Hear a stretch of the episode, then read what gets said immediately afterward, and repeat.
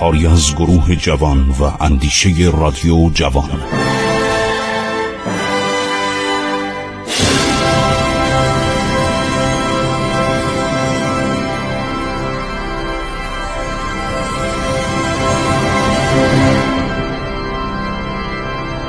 به نام خداوند بخشنده مهربان. سلام شنوندگان عزیز جوانان گرامی و همه شنوندگان محترم رادیو جوان که در این لحظه به برنامه عبور از تاریخ توجه می‌فرمایند. دولت پادشاهی ساسانی پس از پیروزی بر دولت امپراتوری اشکانی و همینطور ملوک و توایف یعنی شاهک ها به می‌گفتن شاهک.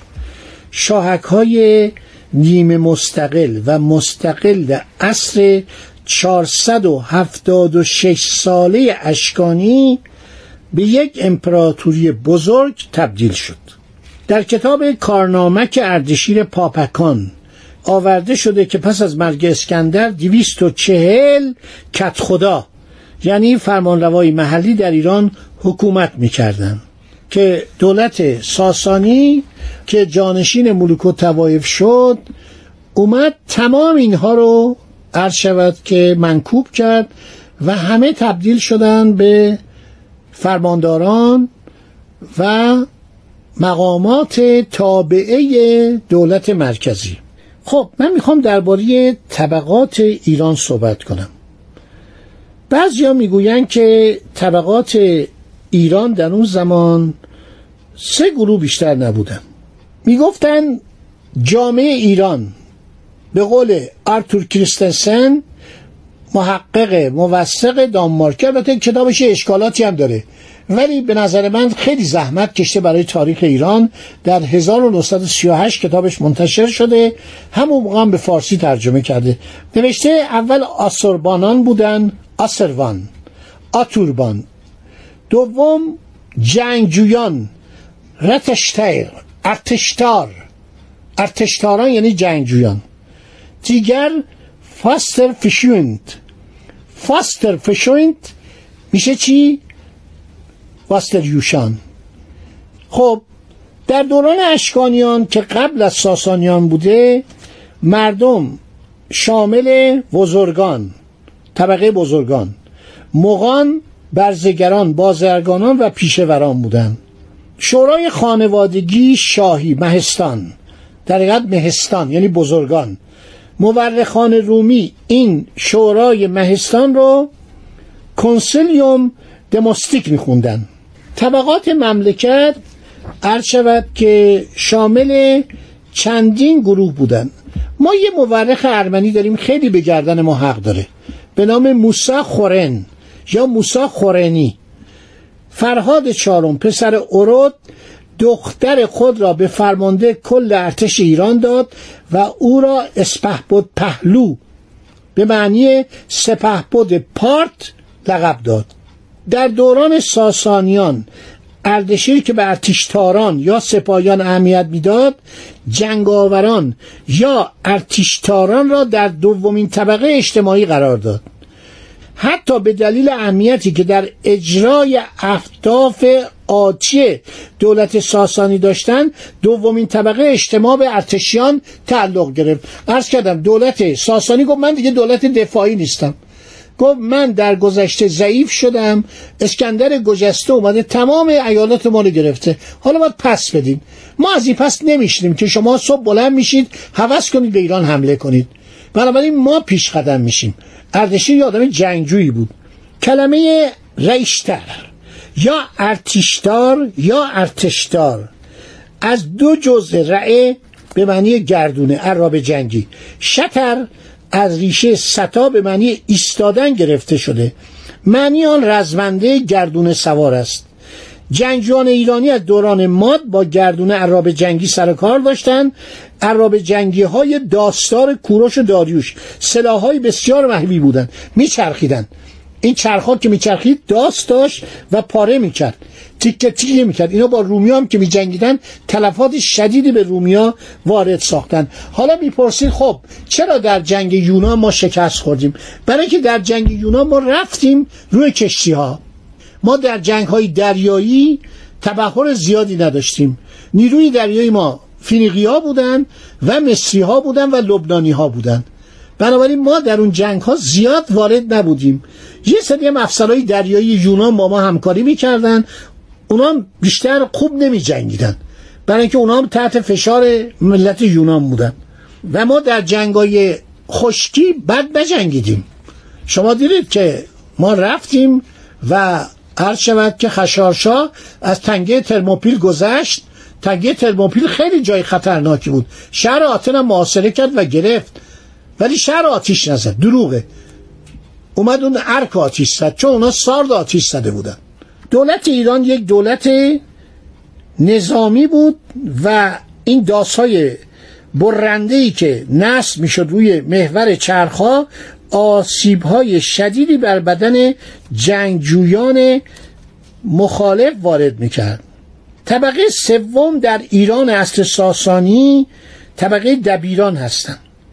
کشاورزان یعنی واستریوشان و سندگران در رتبه چهارم بودند.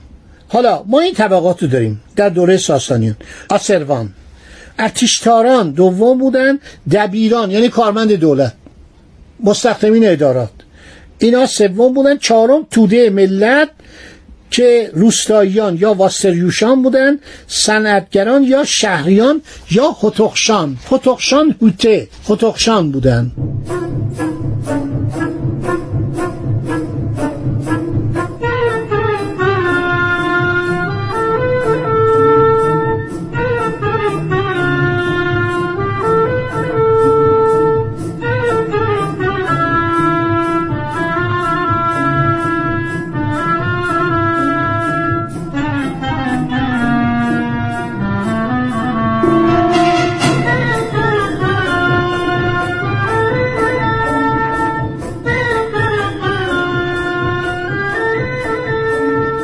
علی ابن مسعودی نصیبگی صاحب کتاب مروج الذهب و معادن الجوهر این به فارسی ترجمه شده. بسیار کتاب خوبیه. گفته که در ایران ساسانی طبقه وزیران بزرگ فرمدار یا صدر اعظم. دوم هیربدان یا موبدان. سوم چهار اسپه بود که از سوی اردشیر انتخاب می شدن هر یک از آنان بر یک چهارم کشور فرمان می راندن. هر یک مرزبانی را به عنوان معاون داشتند. چهارم اسپهبدان و مرزبانان رده های بعدی. مثلا مرزبان بوده کنارنگ بوده گند سالار بوده وش سالار بوده. گند سالار یعنی فکر کنی سلشکر وش سالار یعنی سرتیب. تمام این پایگان سالار یعنی سرهنگ پیاده. اسواران سالار یعنی فرمانده سوار نظام. گروهی هم بودن به نام موسیقیدانان و رامشگران و همینطور واستریوشان و خطخشان یا کشاورزان و همینطور سندگران. اینا بودن.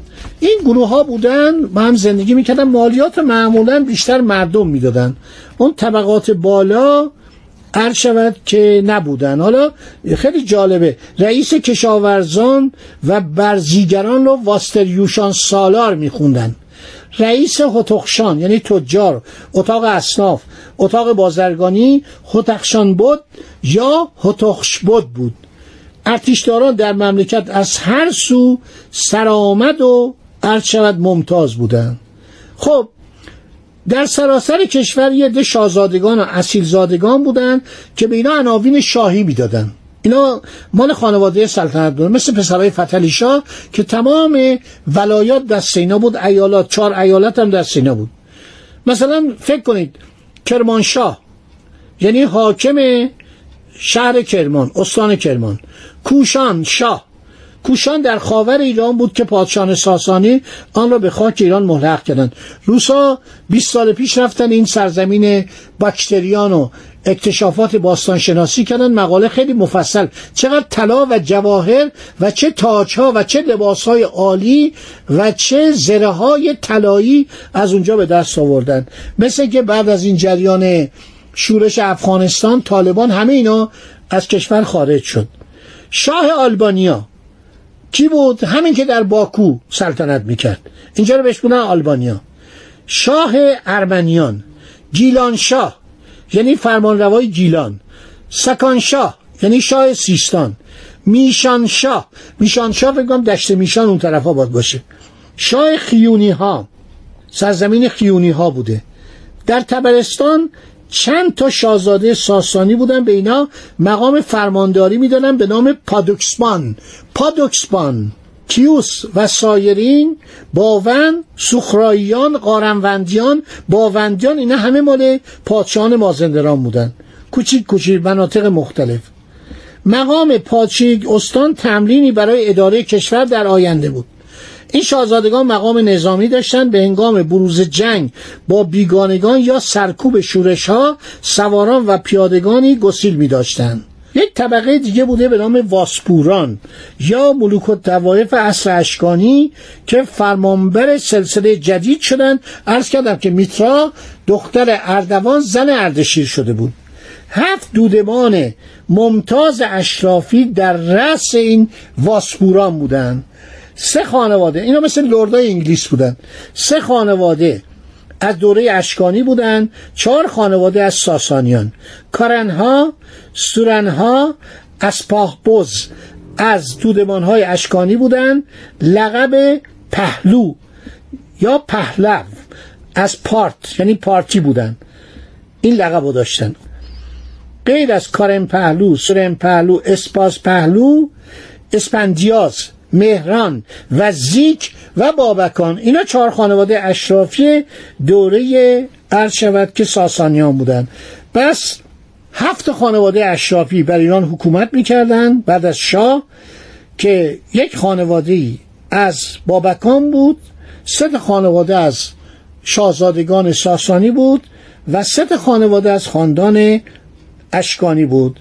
یک خانواده بود که فرماندهی سوار نظام بر عهده بود.